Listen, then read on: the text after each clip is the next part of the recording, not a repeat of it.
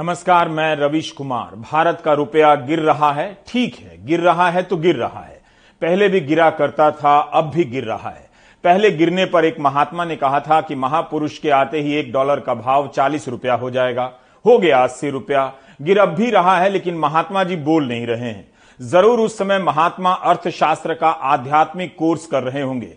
रुपए के गिरने पर दुल्हनों को परेशान होने की कोई जरूरत नहीं है, क्योंकि भारत के दूल्हे जहां 100 साल पहले थे, आज भी वही हैं।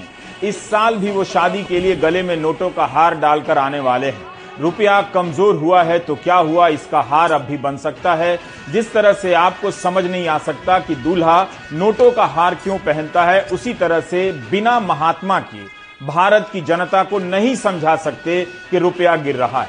माला बनाने के लिए रुपया मुश्किल से मिलता है, लेकिन माला का रेट अभी डॉलर की तरह आसमान में नहीं पहुंचा है।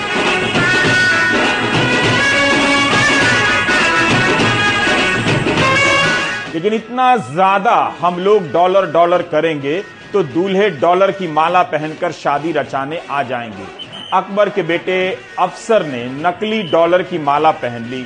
अलीगढ़ में सामूहिक विवाह का एक कार्यक्रम हुआ, उसमें अफसर नकली डॉलर की माला पहनकर पहुंच गए तो हंगामा मच गया। डॉलर का ऐसा भूत बन गया है कि लोग डॉलर देखते ही डॉलर करने लगे। अखबारों ने छाप दिया कि गरीबों के सामूहिक विवाह कार्यक्रम में कोई डॉलर का हार पहनकर आ गया है। हमारे सहयोगी अदनान ने बताया कि अब जांच हुई है तो पता चला है कि डॉलर नकली है, मगर डॉलर का ख्वाब नकली नहीं हो सकता। प्यार झूठा हो जाए मगर नोटों का हार झूठा नहीं हो सकता। Salim, do you get my point?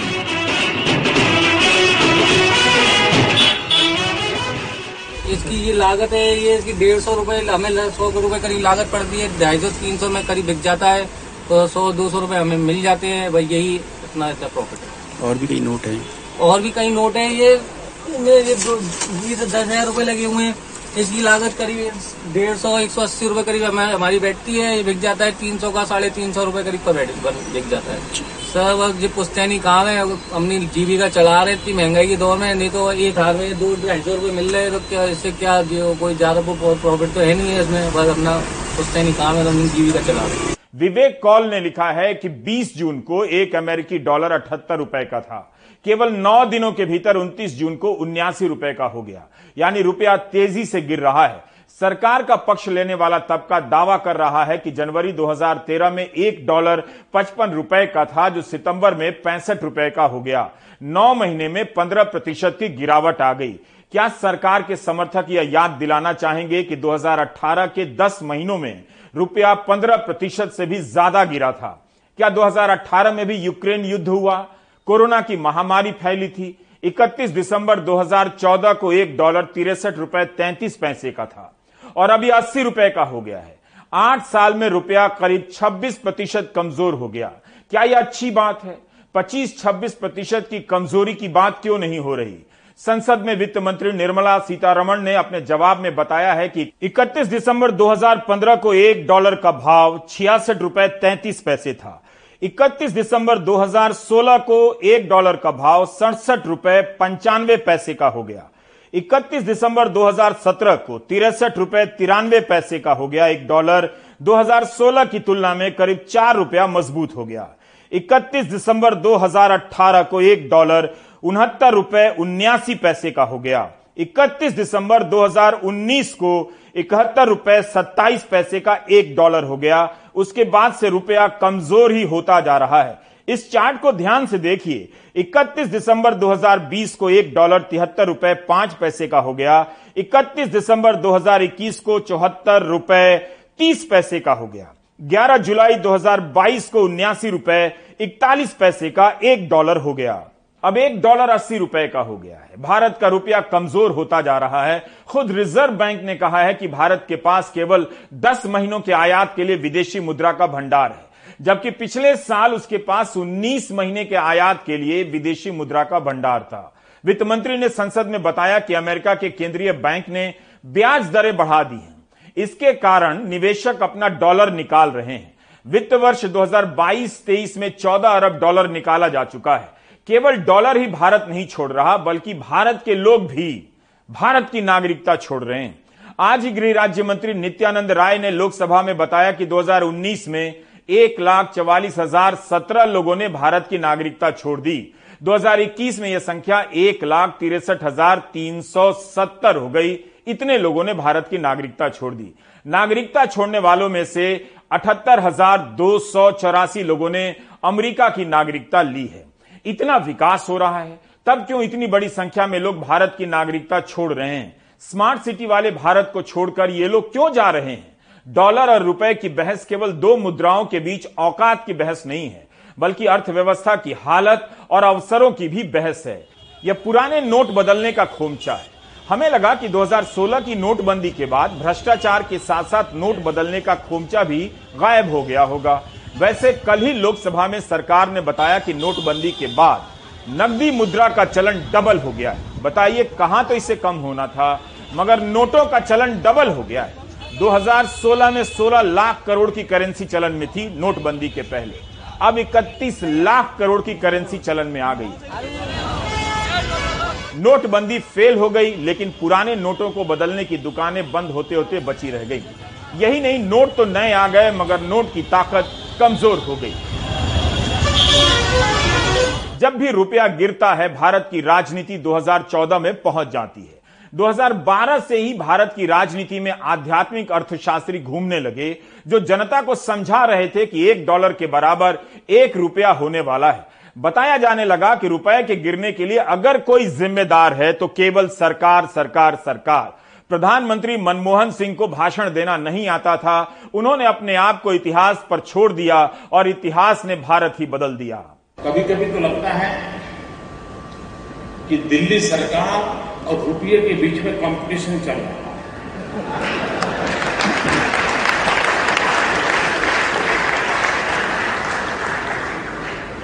किसकी आबरू तेजी से गिरती चली जा रही है, कौन आगे जाएगा, इसकी कंपटीशन चल रही है।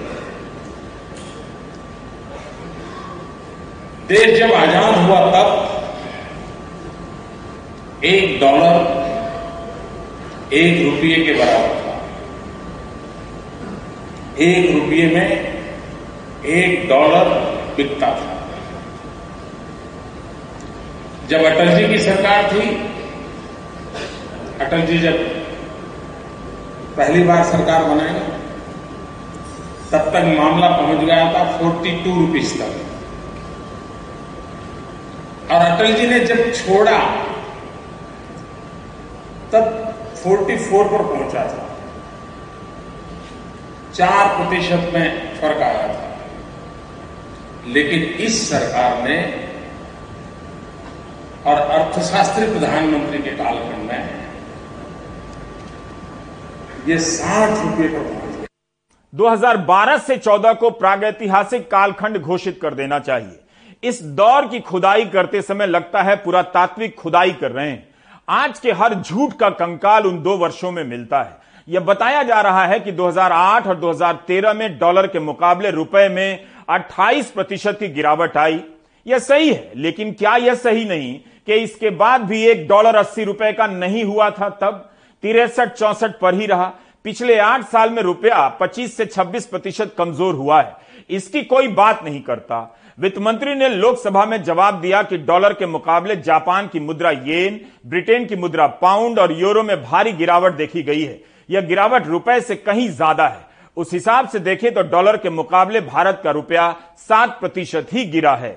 The rupee is at the record low level. We have crossed 80 and it's really sad because Modi ji is the one who made this an election issue in 2014. In fact, there was talk about the fact that he was going to strengthen the rupee when he came because it shows a weak government and therefore weak rupee. Then what is a strong government giving us an even weaker rupee? You know, when he came to power, it was at 50 something. Now it's at 80. So where is the question of responsibility? Everything you import is costing more because the rupee has gone down. Petrol prices, gas prices have gone up, therefore everything is more expensive. Price rise is high. And on top of that, you are adding GST as an extra burden on the common man. Is this the time to improve your revenue or is this the time to look after the well-being of your people? चिंता की बात है कि अंतर्राष्ट्रीय बाजार में Russia Ukraine युद्ध के कारण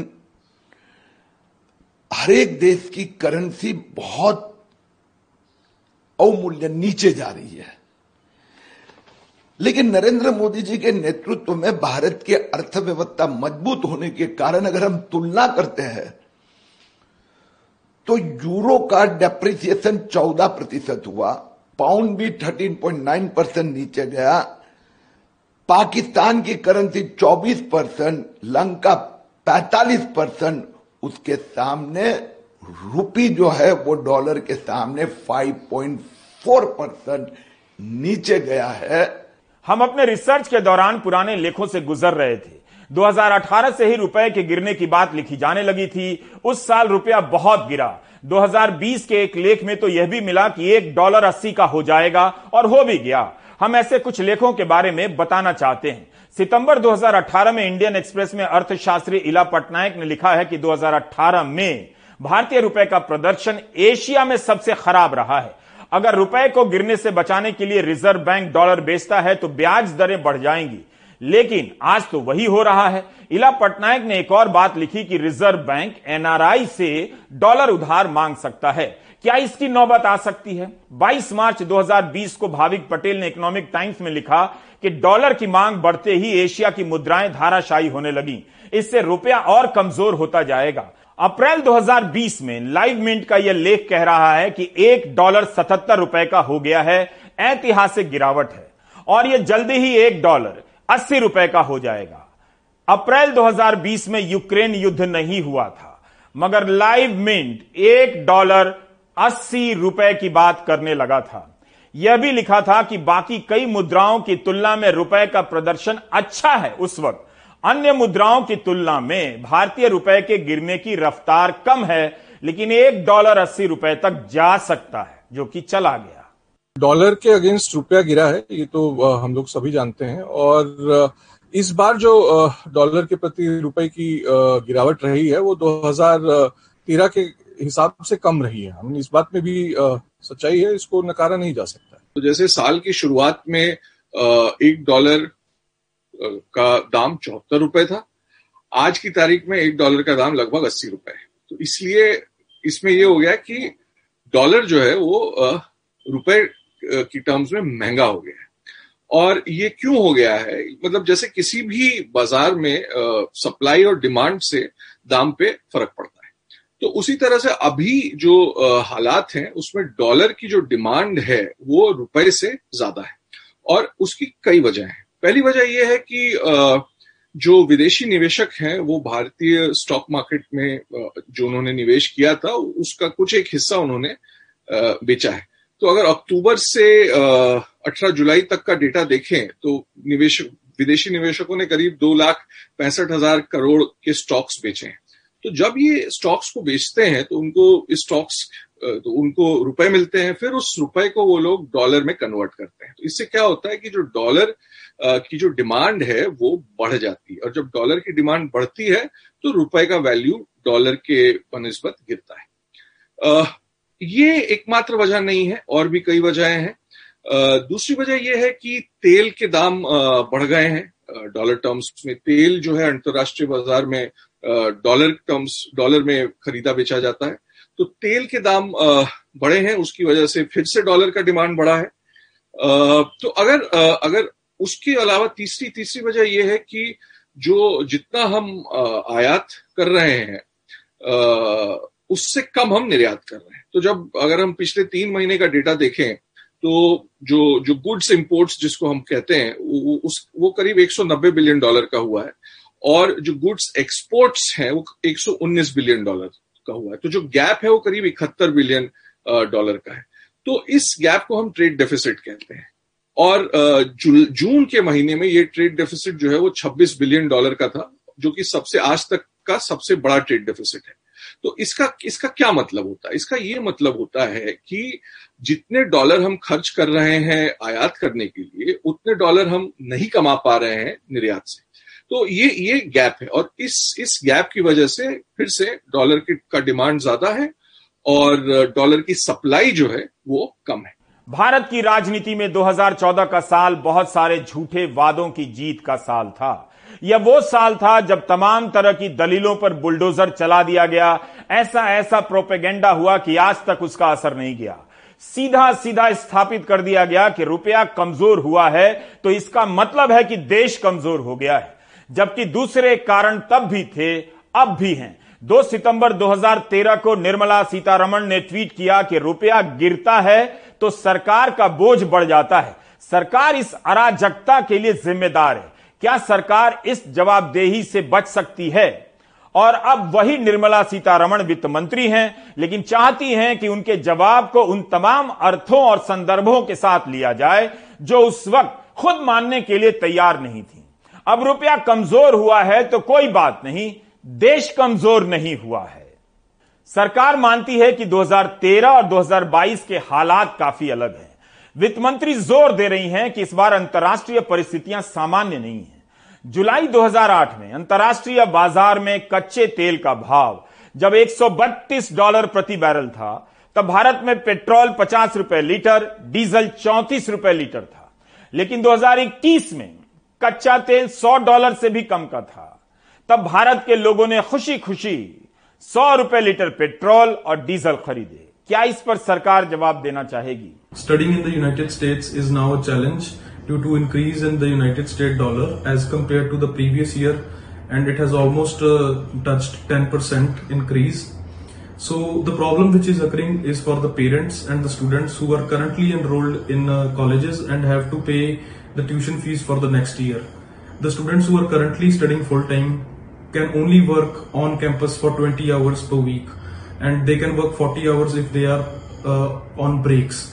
So the problem occurring is they have the parents are paying for lodgement, their fees, their tuition, everything, and the price increased by 10%. They have to pay almost 1 lakh to 2 lakh more because the fees is ranging from $20,000 to $30,000. So every dollar is increased by almost 6 to 7 rupees. It is a bad sign for me because, you know, I'm going out to US for studying and I'm going out for a 4-year degree study. So, and when staying there for 4 years, my money, like I'm going to take a loan. So if going out for 4 years, it will like increase because the dollar is increasing than Indian INR. So I think it's a problematic issue for us, for Indians, I guess. लाखों की संख्या में छात्र भारत से बाहर जाकर पढ़ने के लिए मजबूर हैं। कारण आप जानते हैं, भले ही दूसरी मुद्राओं के सामने भारत का रुपया ठीक हालत में हो, लेकिन डॉलर की मौजूदगी को आप नकार नहीं सकते। अभी वो दिन नहीं आया है कि डॉलर में लेन देन बंद होने जा रहा है। यह तर्क ठीक उसी के जैसा है कि सरकार ने चीन से बदला लेने के लिए बहुत सारे चीनी ऐप बंद कर दिए, दूसरी तरफ चीन से आयात कई गुना बढ़ गया। यही नहीं, चीन की फोन कंपनियों पर कई हजार करोड़ की टैक्स चोरी के आरोप है। अशरफी की लूट और कोयले पर छाप का मुहावरा तो आपने सुना ही होगा। देखिए, साल के शुरुआत में एक अमेरिकी डॉलर का दाम 74 रुपए था, अब भी गिर के 80 रुपए के आसपास हो गया है। अगर हम यूरो पे ध्यान दें तो यूरो का दाम साल की शुरुआत में 84 रुपए था, अभी आज की तारीख में 82 रुपए। ब्रिटिश पाउंड को देख लें तो साल की शुरुआत में 101 रुपए था, अभी 96 रुपए। तो डॉलर के प्रति रुपया गिरा है, पर काफी ऐसी करेंसीज हैं जिनके प्रति रुपये का दाम बढ़ा भी है। लेकिन यहाँ पर जो बहुत अहम बात है, जिसको कि मीडिया में लोग नहीं बोल रहे हैं, वो ये है कि भारत जो आयात और जो निर्यात, जो इंपोर्ट और एक्सपोर्ट करता है, उसका 86% हिस्सा, दोनों 86% हिस्सा एक्सपोर्ट में भी और इम्पोर्ट में भी डॉलर में इन्वॉइस होता है। तो वो ट्रेड जो है वो डॉलर में होती है, इसलिए डॉलर और रुपए की जो रेट है या डॉलर का जो रुपए के टर्म्स में जो दाम है वो सबसे ज्यादा महत्वपूर्ण होता है।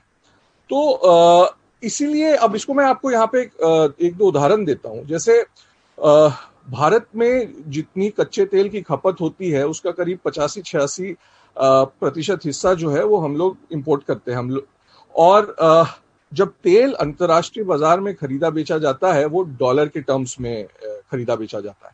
तो जब रुपए का दाम डॉलर के प्रति गिरता है तो रुपए में जो उस कच्चे तेल का दाम है वो बढ़ जाता है। अगर इसको अगर दूसरी तरफ से देखें तो जब रुपए का दाम डॉलर के अगेंस्ट गिरता है तो जो भारत की बड़ी IT कंपनीज हैं जो कि डॉलर में अपनी बिलिंग करती हैं, उनको फायदा होता है उनका जो रेवेन्यू जो सेल्स होता है वो बढ़ जाता है। तो ये सब चीजें हैं। और जहां तक कि रही बात कि अब सरकार जो है ये कोशिश कर रही है कि भारतीय जो आयात और निर्यात है वो रुपए के टर्म्स में हो, तो वो मेरे हिसाब से एकदम ही अलग टॉपिक है। उसका आज की तारीख में रुपए और डॉलर के रेट में कोई इम्पैक्ट नहीं होने वाला है। उस चीज को होने के लिए मतलब काफी डिकेड्स लगेंगे और उसके लिए और सारी बहुत सारी चीजें हैं जिनका होना जरूरी है। कैपिटल अकाउंट कन्वर्टेबिलिटी होना बहुत जरूरी है, वो जो है हाल फिलहाल में होती दिख नहीं रही। तो मेरे हिसाब से इन दो इश्यूज को मिलाना जो है वो सही नहीं होगा। विवेक कॉल आर्थिक मामलों के सुचिंतित पत्रकार हैं। भारत में बेरोजगारी है और आम लोगों की आमदनी नहीं बढ़ी है। वह तरह तरह के टैक्स दे रहा है। हंगामा केवल जीएसटी को लेकर है, बिजली बिल की कोई बात नहीं, परीक्षाओं के फॉर्म कितने महंगे हो गए इसकी कोई बात नहीं, स्कूल कॉलेज की फीस, कॉपी किताब, ये सब बहुत महंगी हो चुकी हैं। इसकी बात होनी चाहिए।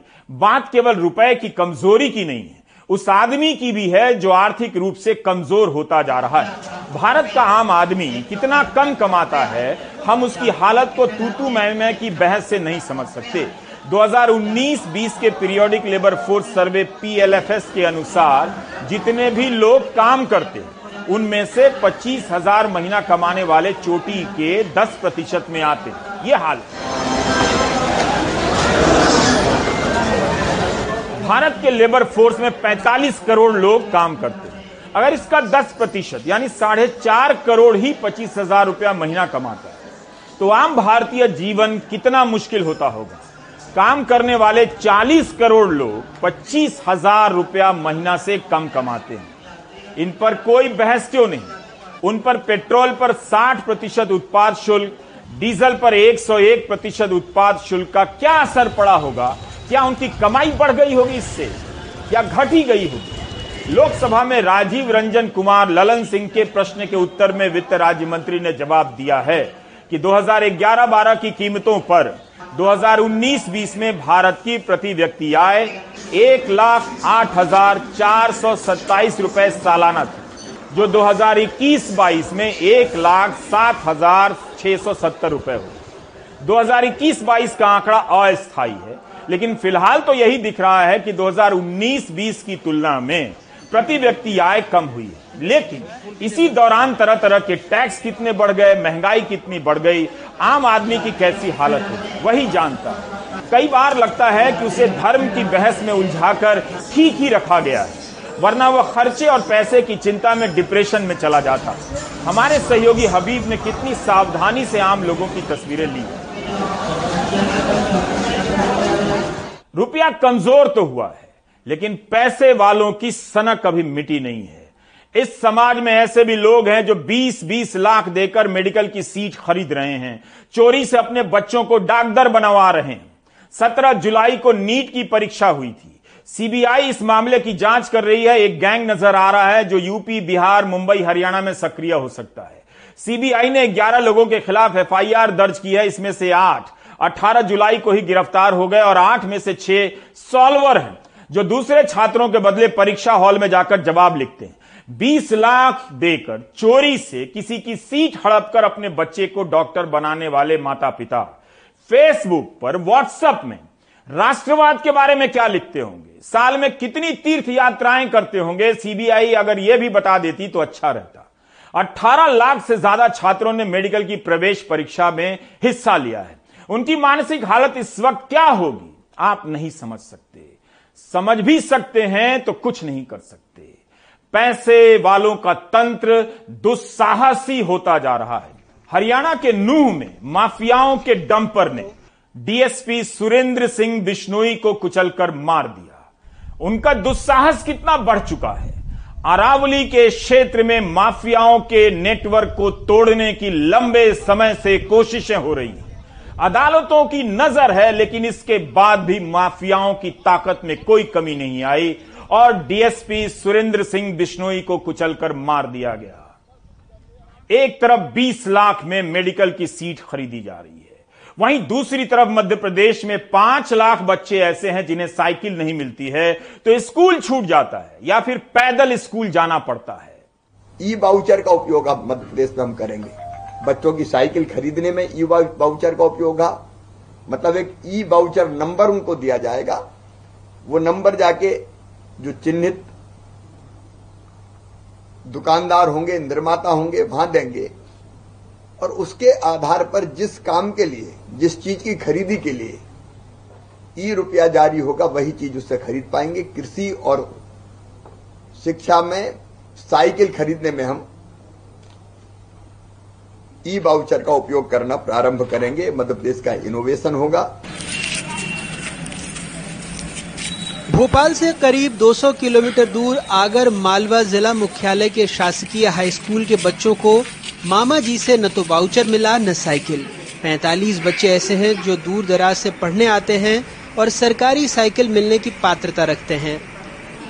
शराफत 26 किलोमीटर दूर बरडा बरखेड़ा गांव से पहले मेन रोड पर आने के लिए 6 किलोमीटर पैदल चलते हैं, फिर बस या किसी सहारे के 20 किलोमीटर का फासला तय कर स्कूल पहुँचते हैं। ख्वाब पुलिस में भर्ती का है लेकिन सफर आसान नहीं। यहाँ से 26 किलोमीटर बंडा बरखेड़ा दूर है और मैं 6 किलोमीटर दूर यहाँ से कटन तक पहुँचता हूँ पैदल। हमको बहुत दिक्कत आती है चलने में और कोई साधन भी नहीं मिलता है। कभी कभी हम आज भी जाते तो कोई साधन नहीं मिलता है और हमारी ऐसे पढ़ाई छूटती है। शराफत के गांव से ही एक ही परिवार के 5 भाई इस तरह का संघर्ष करते हुए तालीम की मीनार पर परचम लहराने का सपना देख रहे हैं। क्लास छूट जाती है, हमारे दो चार पीरियड छूट जाते हैं, हमारी पढ़ाई तो छूट जाती है, हमें साइकिल चाहिए। संदीप के हाथों में विज्ञान की किताब है, चेहरे पर डॉक्टर बनने की उम्मीद और आँखों में सरकारी खोखलेपन की धुंध। ये भी 5 किलोमीटर पैदल और बाकी की सड़क किसी वाहन के भरोसे तय करते हैं। सरकारी योजना में आई उनके हिस्से की साइकिल मिल जाए तो खुशियों का पहिया शायद चल पड़े। मैं अरनी से आता हूँ और बिहाना तक मेरे को 5 किलोमीटर पैदल चलना पड़ता है और बिहाना से मुझे बस मिलती है और उसके बाद मैं स्कूल में आता हूँ और थके पके थोड़े बहुत याद करता हूँ और छुट्टी हो जाती है। इसलिए मैं बोलता हूँ कि मुझे एक साइकिल दी जाए। मेरा गाँव यहाँ से 16 किलोमीटर दूर है स्कूल और मैं यहाँ से जाता हूँ तो बिहाना से मेरे को पैदल चलना पड़ता है। फिर बारिश आती है तो मुझे कोई पेड़ की छांव लेनी पड़ती है।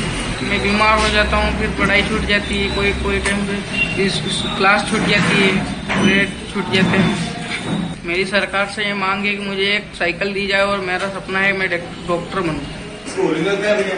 जिम्मेदार मानते हैं कि अभी तक सरकार की तरफ से साइकिल कब मिलेगी ये तय नहीं, तब तक बच्चों को इंतजार करना पड़ेगा।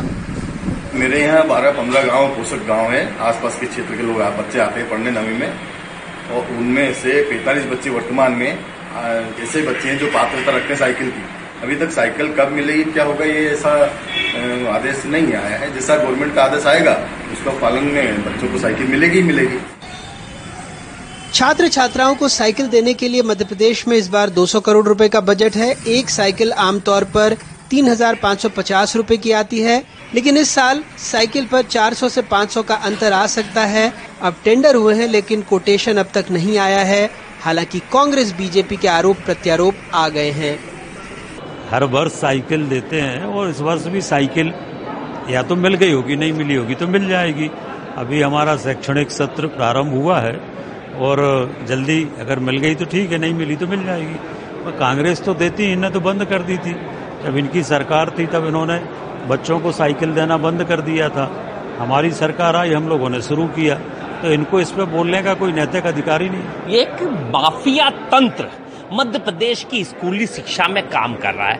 वो माफिया जो खुद की कंडम साइकिलों को देने की बजाय उन्हें और कंडम कराने में लगा हुआ है कि कैसे खराब से खराब वो साइकिल स्थिति हो, वो कैसी ज्यादा खराब हो, ताकि सिर्फ पैसा उनको मिल जाए। बेटियों को और बच्चों को ना तो उनका लाभ मिले। स्पष्ट है नीति और नियत भाजपा की। पढ़ोगे और लिखने का कोई सवाल नहीं। बेरोजगार युवा कैसे बने, अशिक्षित युवा कैसे बने, जो नीतियां देश के अंदर मनमोहन सिंह जी की सरकार चालू करी गई थी, उन सारी नीतियों को खत्म करने के लिए बीजेपी लगी है। और लूट सके तो लूटे, एक माफिया तंत्र काम कर रहा है। स्कूल चले हम और हर बच्चे को शिक्षा का अधिकार, यही नारा देश में दिया जाता है, लेकिन हकीकत में unified district information system for education यानी यूडीआईएसई की रिपोर्ट बताती है कि देश में 51,108 सरकारी स्कूल कम हो गए हैं। 2018 में मध्य प्रदेश में 1,22,056 सरकारी स्कूल थे जो 2020 में 99,152 हो गए, यानी 22,904 सरकारी स्कूलों की कमी। यही नहीं, मध्य प्रदेश में शिक्षा विभाग की रिपोर्ट बताती है कि राज्य में 13,78,520 बच्चों ने स्कूल छोड़ दिया, इसमें भी सबसे ज्यादा 8वीं के बाद। 2004 में 34,268 बच्चों के लिए 1,695 रुपए में खरीदी गई साइकिल योजना 2019-20 में 3,80,532 बच्चों तक जा पहुंची, 3,376 रुपए में साइकिल खरीदी गई। ये और बात है कि हजारों साइकिलों का वितरण नहीं हुआ, वो कबाड़ में चली गईं। और कोरोना के नाम पर तो पिछले 2 सालों में वैसे भी साइकिल नहीं बटी। बड़े शहरों के लिए हो सकता है ये छोटी बात हो, लेकिन यकीन मानिए गांव और छोटे शहरों के लिए ये बहुत बड़ी बात है एक साइकिल। बच्चों की एक बड़ी प्यारी पत्रिका है साइकिल, जिसमें पहले पन्ने पर लिखा है, ये जो हमारी साइकिल है कुछ कुछ तुम्हारी साइकिल की तरह। इसमें 2 पहिए हैं, पिछले पहिए में हवा है हमारे आसपास की, जिसमें हम सांस लेते हैं, जिसमें धुआं भी है, धूल भी, और जिसमें मोगरे की खुशबू भी है। यानी जैसा जीवन आसपास है वैसा सब कुछ। पिछले पहिए पर जोर ज्यादा पड़ता है, इसलिए हवा भी थोड़ी असली होनी चाहिए ना। अगले पहिए में भी हवा है, पर वो चिड़िया के पंखों को छूकर लौटी हवा है, उसमें उड़ान है। और गाँव और कस्बाई जगहों के लिए, इन बच्चों के लिए ये साइकिल उसी उड़ान की तरह है। भोपाल से अपने सहयोगी रिजवान खान और आगर मालवा से जफर मुल्तानी के साथ Anurag Tiwari, NDTV India. Supreme court से नुपुर शर्मा को राहत मिली है। उनकी गिरफ्तारी पर अंतरिम रूप से रोक लगा दी गई है और कहा गया है कि अगर कोई नई एफआईआर होगी तो उस पर भी यह अंतरिम रोक लागू रहेगी। नुपुर की याचिका पर दिल्ली पुलिस, पश्चिम बंगाल, तेलंगाना को नोटिस जारी कर 10 अगस्त तक जवाब मांगा गया है। उधर फिल्म निर्देशक अविनाश दास को गिरफ्तार कर लिया गया है। उनकी जमानत याचिका भी सुप्रीम कोर्ट में है। अविनाश के खिलाफ राष्ट्रीय ध्वज के अपमान का मामला दर्ज है। आप ब्रेक ले लीजिए।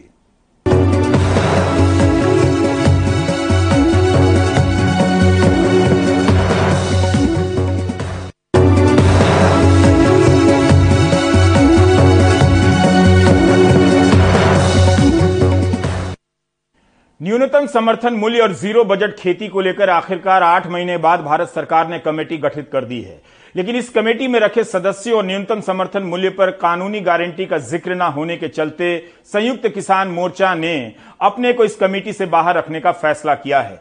क्या सरकार और संयुक्त किसान मोर्चा फिर आमने सामने हैं? रविश रंजन शुक्ला की ये रिपोर्ट देखिए। संयुक्त किसान मोर्चे ने साफ कर दिया है कि वो सरकार की बनाई एमएसपी कमेटी का हिस्सा नहीं होगा। मोर्चे के मुताबिक इसमें ना एमएसपी पर कानून बनाने का जिक्र है और ना ही संतुलन। कल उस कमेटी की घोषणा की है और उस कमेटी में वे लोग, वे अधिकारी रखे गए हैं जिन्होंने 3 काले कानूनों का समर्थन किया, उनका ड्राफ्ट किया। वही ज्यादातर लोग उन कमेटी में रखे गए हैं। तो संयुक्त मोर्चे का पूर्ण रूप से निर्णय है कि हम अपनी तरफ से इन कमेटी में कोई मेंबर नहीं भेजेंगे। संयुक्त किसान मोर्चा की 3 जुलाई की बैठक में हमें मैंडेट दिया गया था और उस पे काम करते हुए संयुक्त किसान मोर्चा की कोऑर्डिनेशन कमेटी की चर्चा हुई है और संयुक्त किसान मोर्चा ने ऑफिशियली तय किया है कि हम इस कमेटी में नहीं जाएंगे, हम इसे खारिज करते हैं, हम इसका बायकॉट करते हैं। सोमवार देर शाम को भारत सरकार ने इस कमेटी के गठन का ऐलान किया। संयुक्त किसान मोर्चे के 3 प्रतिनिधि शामिल करने की बात कही, लेकिन किसान संघर्ष समिति के ज्यादातर धड़ों को इस कमेटी के कई बातों पर आपत्ति है। मसलन 3 कृषि कानून बनाने वाले सेक्रेटरी संजय अग्रवाल को अध्यक्ष बनाया गया। समिति के गठन के नोटिफिकेशन में एमएसपी को कानूनी अधिकार देने का जिक्र नहीं है। कमेटी में शामिल ज्यादातर लोग सरकार के हैं या उनके पक्ष में रहने वाले हैं। संयुक्त किसान मोर्चे से केवल 3 नाम मांगे गए हैं। इस कमेटी में बहुमत के आधार पर फैसला लेते वक्त सरकार की तरफ सदस्यों का झुकाव रहेगा। उधर बीजेपी समर्थित भारतीय किसान संघ ने सरकार के इस फैसले का स्वागत किया है।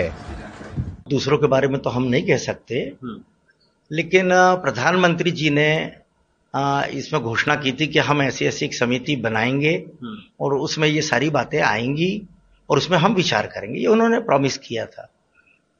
उस प्रॉमिस के हिसाब से उन्होंने कमेटी बनाई और अब उसकी कानूनी कैसा क्या करना है, अभी तो ये कल ही इसकी घोषणा हुई है, अभी तो हमने पूरा पढ़ा भी नहीं है, लेकिन इस दिशा में कम से कम सरकार ने कदम बढ़ाया है, हम उसका स्वागत करते हैं। जबकि आम आदमी पार्टी की शिकायत है कि इस कमेटी में पंजाब का प्रतिनिधित्व नहीं है। दुख दी गल है कि जेड़ी कमेटी अज बनाई गई है उस कमेटी चो पंजाब नू बाहर रखा गया है। फूड बोल ऑफ इंडिया कहलान वाला साडा पंजाब एमएसपी कमेटी तो बाहर रखा गया है। सरकार ने एक बार फिर से अपना पंजाब विरोधी चेहरा दिखा देता है। यूपी चुनाव से ठीक पहले सरकार ने बीते नवंबर में तीनों कृषि कानून वापस लिए, तभी एमएसपी पर कमेटी बनाने की बात कही थी। अब कमेटी बनी है तो फिर से संघर्ष के आसार दिख रहे हैं।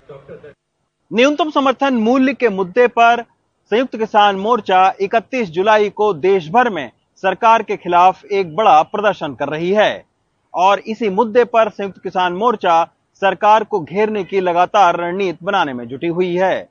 शायद इसी के चलते 8 महीने बाद सरकार को एमएसपी पर कमेटी बनाने की याद आई। देखना यह है कि सरकार कैसे इन नाराज किसान संगठनों को मनाती है। दिल्ली से रविश रंजन शुक्ला, एनडीटीवी इंडिया। आप देख रहे थे प्राइम टाइम। नमस्कार।